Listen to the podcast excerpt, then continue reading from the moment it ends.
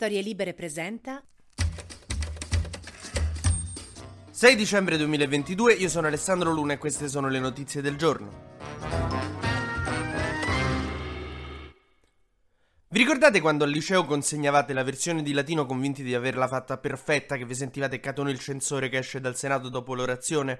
Poi una settimana dopo la prof le riconsegnava, ve la vedevate consegnare sul banco piena di segnacci blu e iniziavate a pensare Ah cazzo, forse Cesare non è uscito combattendo dal mignolo di mille soldatesse e nemici. Ecco, di base questo è quello che è successo a Giorgia Meloni quando la Banca d'Italia ha dovuto analizzare la sua manovra. La Banca d'Italia gli ha detto guarda è veramente bella, ci è piaciuta un sacco pure il font, cos'è, verdana, verdana, strepitoso, anche il glitter sui bordi apprezzato tantissimo. C'è sto piccolo problema che ci fa cagare, perché alzare il tetto al contante e eh, togliere le sanzioni per chi non fa usare il post sotto i 60 euro a un occhio poco attento poteva sfuggire, ma a noi pare poco poco che stai cercando di favorire l'evasione fiscale, eh. Non gliene sfugge una alla Banca d'Italia, eh, però hanno ragione. Cioè è come quando verso la fine dei film d'azione quello dice al cattivo tu, tu vuoi solo conquistare il mondo e non te ne frega niente degli altri. Sì, è il cattivo del film, sì. Cioè non è che glielo devi svelare a Meloni che sta favorendo l'evasione, credo lo sappia. Comunque se l'è presa un sacco in realtà Fazzolari, che è il braccio destro di Giorgia Meloni, che voi direte ha accolto i suggerimenti della Banca d'Italia, che è una importante istituzione italiana, ma che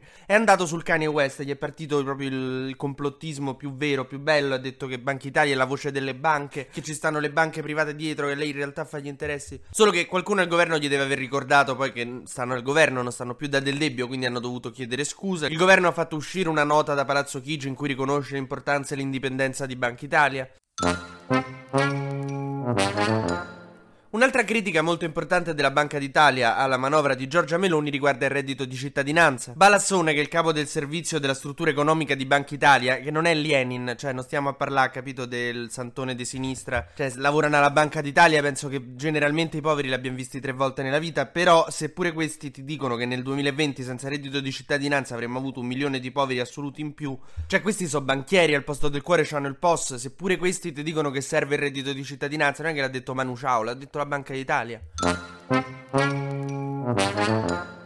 Comunque, mo che si è accorta che se fa queste riforme qua che favoriscono l'evasione rischiamo di perdere i soldi del PNRR e allora lì sì che so problemi veri, me non li sta facendo trapelare che in realtà sarebbe disposta pure a ritornare indietro completamente sul posto. Vediamo come andranno i prossimi giorni. Tra l'altro in Europa una delle cose più belle che poteva succedere che io non mi sarei mai aspettato, ma n- ragazzi, vi giuro, Salvini è andato in Europa a chiedere i soldi per il ponte sullo stretto e gli stanno dando ragione, gli stanno dicendo che in realtà è un'opera strategica che va fatta. Ieri lo dovevate vedere, è tornato tutto felice felice. Mi hanno detto sì al ponte. Era una cosa. Un bambino a Natale. Una scena veramente che scalda il cuore. Nel frattempo, si eravamo persi Giuseppe Conte, che sta in giro per l'Italia a incontrare gente di sinistra. Ieri stava con Landini. Perché mo, come vi ricorderete, Conte ha deciso che è di sinistra.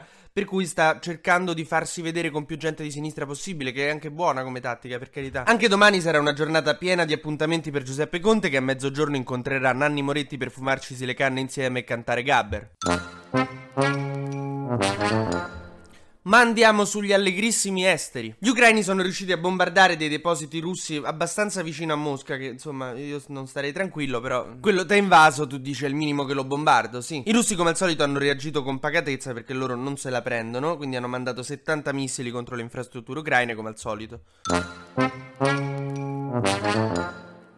Mentre oggi è un giorno importantissimo perché si vota in Georgia, si vota il ballottaggio del seggio del Senato in Georgia. Non so se vi ricordate le midterm come erano andate, che insomma c'era stati i repubblicani che avevano ripreso la Camera, ma al Senato era pareggio e quindi c'era questo seggio che era rimasto in bilico per cui si sarebbe votato dopo un mese. Un mese è passato ed è oggi. Ma più di tutto importante, più che perda o vinca i repubblicani e i democratici, è il trumpismo perché il candidato è un fedele di Trump, spinto da Trump e tutti i candidati di Trump hanno perso a queste ultime midterm, quasi tutti. Quindi se perdesse anche questo sarebbe la botta definitiva per Trump, forse. E che aprirebbe quindi a una stagione nuova nel Partito Repubblicano dove si dovrebbe cestinare Trump e trovare un sostituto. Adesso non so chi può essere, visto che Kanye West non mi sembra indicatissimo.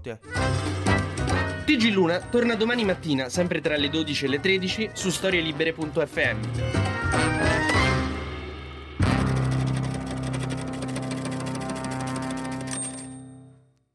Una produzione storielibere.fm di Gianandrea Cerone e Rossana De Michele.